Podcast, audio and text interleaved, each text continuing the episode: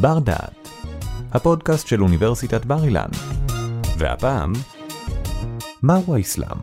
פרופסור לבנת הולצמן מהמחלקה לערבית במסע אחר הנביא מוחמד ושורשי האסלאם. מהו האסלאם? פרק ראשון בסדרה. שלום כאן לבנת הולצמן. בשיחה הזאת ובשיחות הבאות אנחנו נדבר על מקורותיה של דת האסלאם. נסרטט קווים לדמותה, ונעמוד על מושגים חשובים המתקשרים אליה.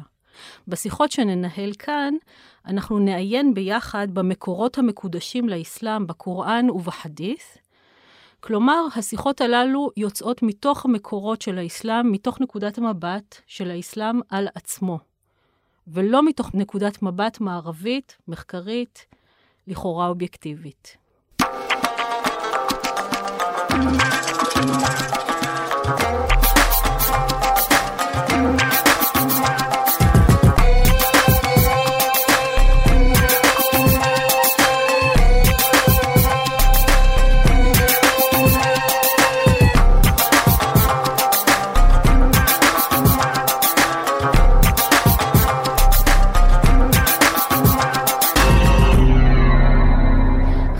פעם מה המשמעות של המילה אסלאם?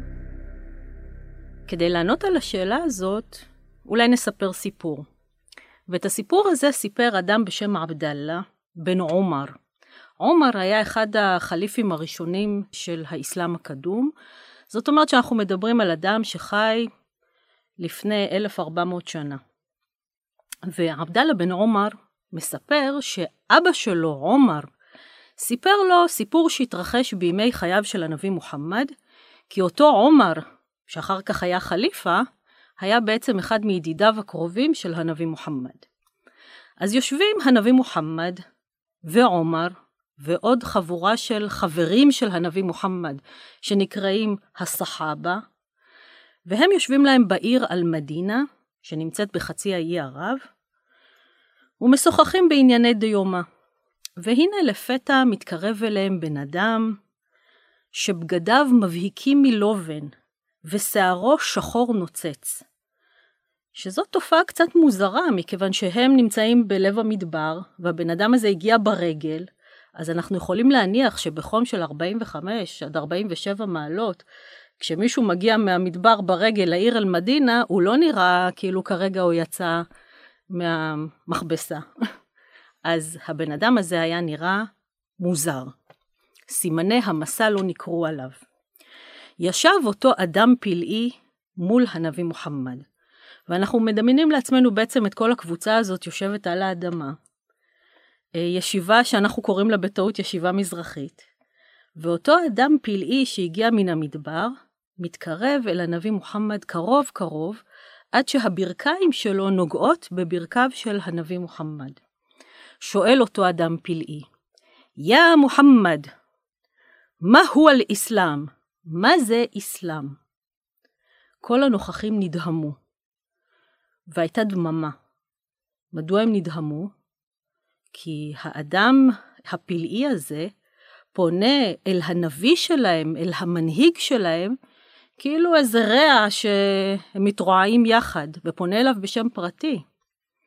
אבל הנביא מוחמד איננו מתבלבל ואומר, משמעות האסלאם היא שעליך להעיד שאין אלוה מבלעדי אללה, ושמוחמד הוא שליח אללה, עליך לקיים את התפילה, ולתת צדקה, ולצום בחודש רמדאן, ולעלות לרגל אל הבית, אם יש ביכולתך.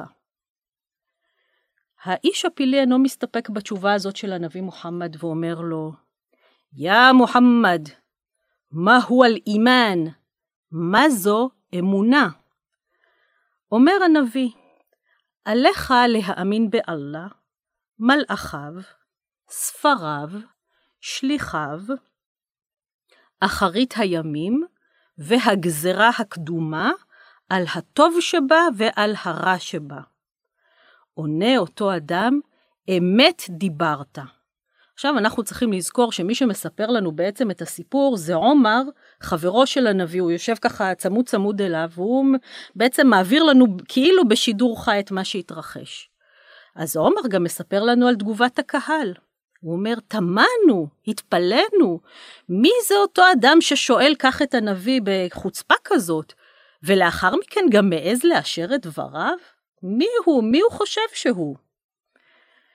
אם כן, האדם הפלאי הזה אינו מסתפק בשתי שאלות, ועכשיו הוא מפנה את השאלה השלישית.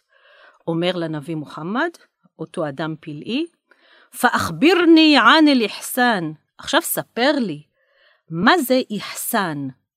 איחסן זה מילה שקצת קשה לתרגם בעברית, אנחנו נתרגם אותה התנהגות טובה או נימוסים והליכות. ענה הנביא מוחמד, أن تعبد الله كأنك تراه فإن لم تكن تراه فإنه يراك. עליך לעבוד את אללה כאילו אתה רואה אותו. אף אם אתה לא רואה אותו, דע כי הוא רואה אותך. ואז, just like that, האיש הפילי הזה נעלם. פנה הנביא מוחמד ככה לקהל שהם היו כבר ממש בשוק, הם ישבו, ישבנו כך זמן רב, אומר אה, עומר, כלומר, אה, היינו נדהמים. ואז אומר הנביא מוחמד, יא עומר, האם אתה יודע מי זה השואל? אמרתי, אללה ורסולו העלם. מי שיודע זה רק אללה והרסול והשליח, כלומר אתה. מאיפה לי אני הקטן, מאיפה אדע מי זה האיש הפלאי הזה? אמר הנביא מוחמד, זהו ג'יבריל. ג'יבריל זה הצורה הערבית לשם גבריאל. זהו המלאך ג'יבריל, אשר הגיע אליכם ללמדכם את מצוות דתכם. תוך כדי השיחה בין האדם הפלאי לבין מוחמד, מוחמד מתווה לנו את שלושת היסודות של דת האסלאם, ועליהם נדבר בפרק היום. בפרק הזה ובכל הפרקים הבאים נלמד מושגי יסוד בדת האסלאם, והמושגים תמיד יהיו בשפה הערבית. בשיחה שלנו היום יעלו המושגים הבאים: אסלאם, אימאן, איחסן ושהאדה. אז אני רוצה להזכיר שבעצם בדיאלוג בין הנביא מוחמד לבין אה, אותו אדם פלאי, כאשר נשאל אה, הנביא מוחמד מה זה אסלאם, הנביא מוחמד בעצם נתן תשובה שמורכבת מחמישה חלקים. חמישה החלקים הם כדלהלן. אתה צריך להעיד שאין אלוה מבלעדי אללה, כלומר מה שנקרא העדות, או בערבית השהדה, ואתה צריך להעיד שמוחמד הוא שליח אללה, זה חלק מספר אחד. חלק שני, התפילה, לקיים את התפילה. חלק שלישי, לתת צדקה. חלק רביעי לצום בחודש רמדאן, והחלק החמישי לעלות לרגל אל הבית, והבית הכוונה לקעבה שנמצאת במכה. כרגע אותם חברים והנביא מוחמד עצמו יושבים בעיר אל-מדינה ומכה בעצם נמצאת תחת שלטון הכופרים, האויבים שלהם, אז הם לא יכולים אפילו להגיע לשם. אבל בעצם הנביא מוחמד מתווה לנו שאסלאם כולל חמש מצוות יסוד, חמש מצוות גדולות שהן אה, הבסיס שעליו מושתתת הדת הזאת. המצווה הראשונה היא העדות, השנייה היא התפילה, השלישית הצדקה, הרביעית הצום של חודש רמדאן, והחמישית העלייה לרגל למכה. אז היסוד הראשון של הדת הזאת שנקראת אסלאם, נקרא גם כן אסלאם, והמשמעות של המילה אסלאם זה בעצם שם פעולה של פועל הסלמה, הסלמה זה התמסר, אסלאם זו התמסרות. ועל כן הבן אדם שמבצע את הפעולה הזאת נקרא מוסלם בערבית, אנחנו בעברית קוראים לזה מוסלמי.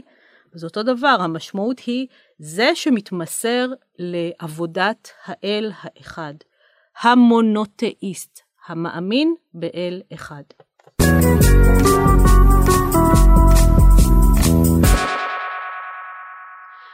לגבי אחסן, ההתנהגות הטובה או הנימוסים הטובים. אסלאם זו אינה רק דת של חוקים, מצוות, איסורים אה, ועיקרי אמונה מופשטים, אלא בעצם האסלאם גם נותן תוכנית לשיפור עצמי של האדם, התנהגותו של האדם. הנביא מוחמד הביא את המסר שלו לקבוצה של אנשים שהיו בעצם במהות שלהם פראים, וגם כך קוראת להם התרבות הערבית והמסורת המוסלמית קוראת להם ג'אהילים. ג'אהילים זה בורים ועמי ארצות. והיא בעצם מחנכת אותם להתנהגות טובה יותר. אז האחסן זה בדיוק העקרונות שמאפשרים לבן אדם להיות אדם יותר תרבותי, יותר נעים לסביבה שלו, ואני חושבת שהדרך הטובה ביותר זה להדגים בסיפור שסיפרה עיישה.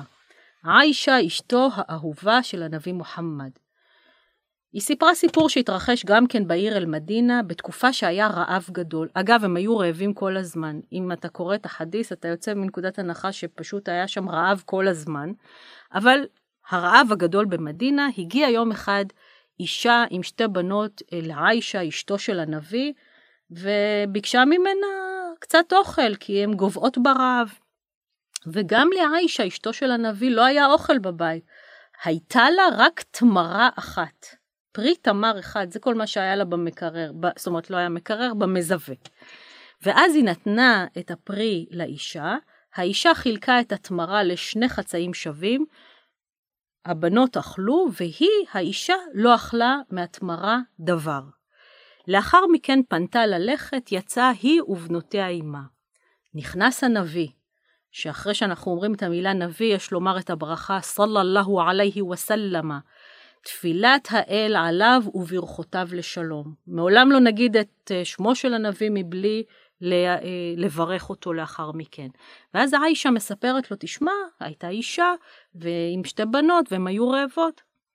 ואז אמר הנביא, מי שהאל מעמיד אותו במבחן על ידי כך שהוא נותן לו בנות, ואותו אדם נוהג בבנות הללו בחמלה, באחסן, בדרך, אה, ברחמים ובאהבה, באחרית הימים תהיינה אותן בנות המגן שלו מפני אש הגהנום.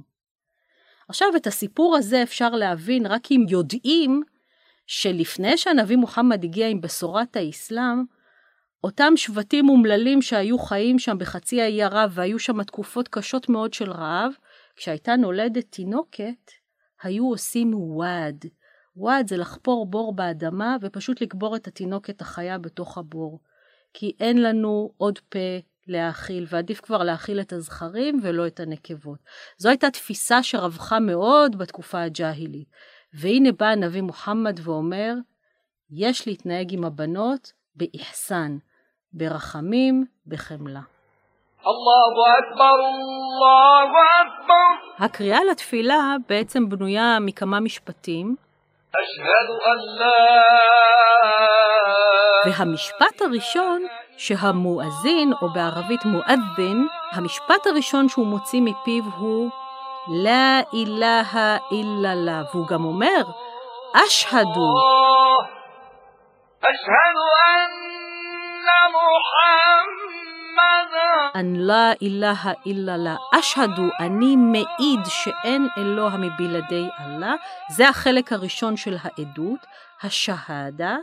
והחלק השני של השהדה, העדות, מוחמדון רסולולlah. מוחמד הוא שליח אללה.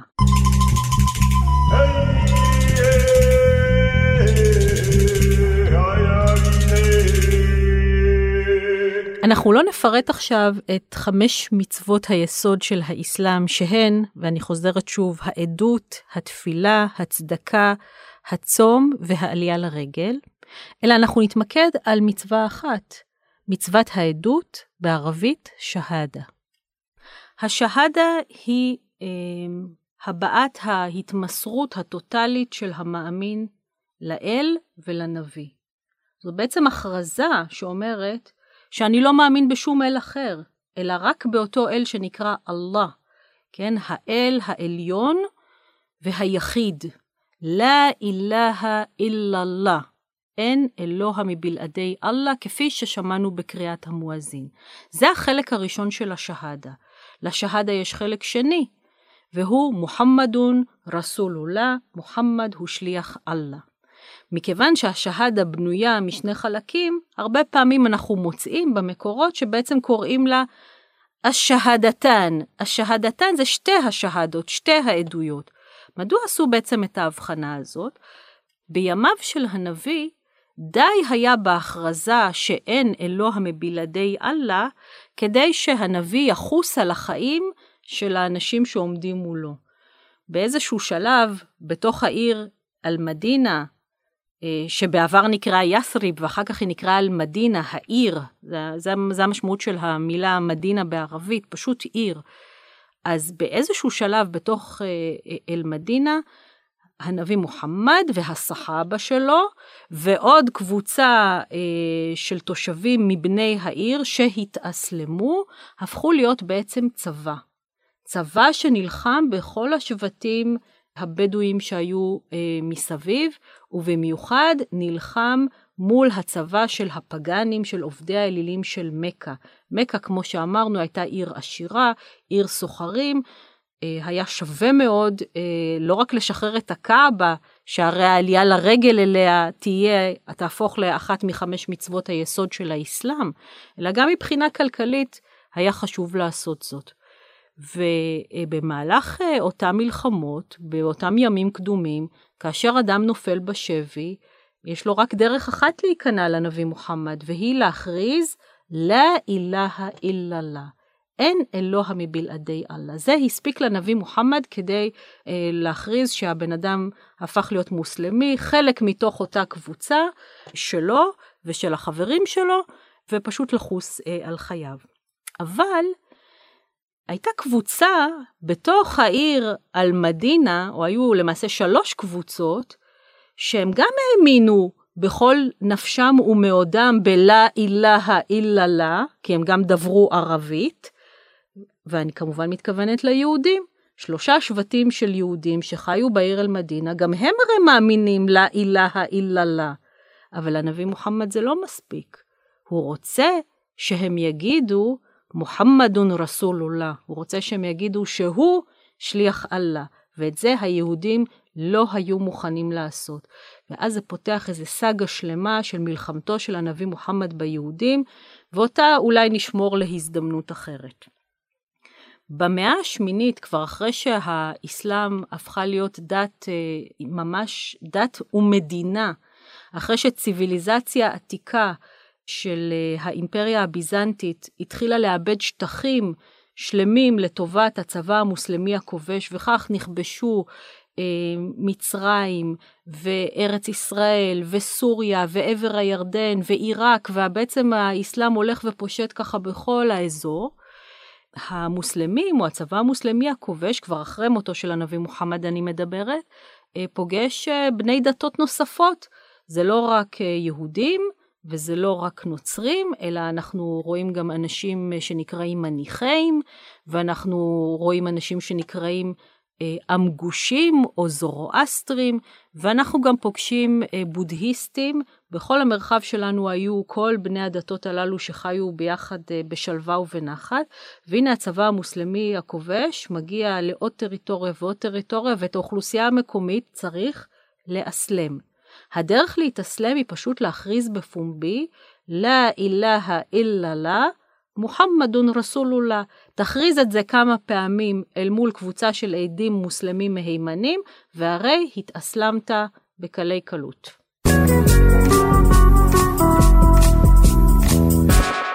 הסיפור שסיפרתי בתחילת שיחתנו על המפגש בין האיש הפלאי או המלאך גבריאל לבין הנביא מוחמד, אינו לקוח מהקוראן.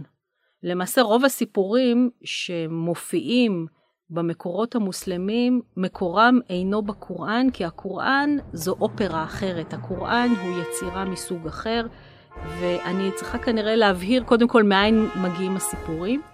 הסיפורים מגיעים ממאגר של ספרות שבעל פה, שנאספה במשך מאות שנים אחרי מותו של הנביא מוחמד. רק במאה התשיעית היא הועלתה באופן מסודר על הכתב, והיא נקראת ספרות החדית'. חדית' בערבי זה שיחה או סיפור. אז מה שסיפרתי לכם בתחילה זה חדית', סיפור, מתוך ספרות החדית', ספרות הסיפורים, אה, שבעצם היא המאגר אה, השני בקדושתו אבל הראשון בחשיבותו באסלאם, כי את כל החוקים ואת כל ההלכות ואת כל הרעיונות וגם את כל ההיסטוריה המוסלמית גוזרים מתוך ספרות החדית' העשירה מאוד מאוד. אם אתה שואל את עצמך כמה יחידות uh, טקסטים כאלה יש, מאות אלפים. מאות אלפים סיפורים שנאספו בדרכים לא דרכים, נשמרו בקפדנות והועלו על הכתב במאה התשיעית. קוראן, לעומת זאת, זה דבר האל. זוהי התפיסה באסלאם. זאת אומרת, זה המקור הטקסטואלי הראשון בקדושתו, אה, אבל כדיבור של האל, או בערבית קלאמולה, הדיבור של אללה, הוא בעצם לא מספר לנו סיפור. יש אולי שני סיפורים מלאים בתוך הקוראן, שיש להם התחלה, אמצע וסוף, כפי שאנו מכירים למשל מסיפורי התנ"ך. רוב הטקסט הקוראני זה בעצם פנייה של אללה לנביא מוחמד, רמזים לסיפורים שמוכרים ואינם מוכרים, והנחיות והוראות וגזרות ונבואות, אבל לא סיפורים. ומבחינת ההיקף של הטקסט, הגודל של הקוראן בערך בהיקפו מקביל לספר תהילים. זאת אומרת, זה ספר שהוא קטן בהיקפו, אבל איזושהי נקודת מוצא לכל הדת הזאת שנקראת אסלאם, שעכשיו אנחנו יודעים גם שקוראים לה התמסרות.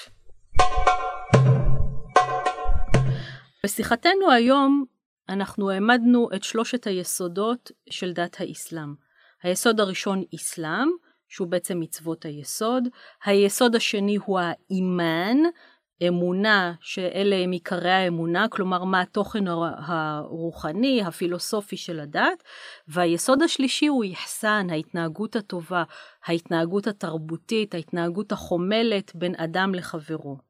אנחנו גם הבהרנו מה ההבדל בין חדית' לבין קוראן, וגם קצת נתנו על קצה המזלג את האווירה בחצי האי ערב, גם לפני עלייתו של הנביא מוחמד, איזה חברה הייתה שם, איך היא התנהלה, וגם אחרי עלייתו של הנביא, אה, ואנחנו בעצם אה, רואים שהאסלאם בא לשנות. האסלאם זה סוג של מהפכה, ובפעם הבאה שתשמעו את קריאת המואזין, המואזין, לא אילהה איללה מוחמדון רסולולlah, תדעו שאותה קריאה, השהדה, העדות, היא גם מצוות יסוד מספר אחת באסלאם, וגם יש לה משמעות, כי היא למעשה מכילה בתוכה את הגרעין שמתוכה צמחה הדת הזאת, דת האסלאם, דת ההתמסרות לאל אחד.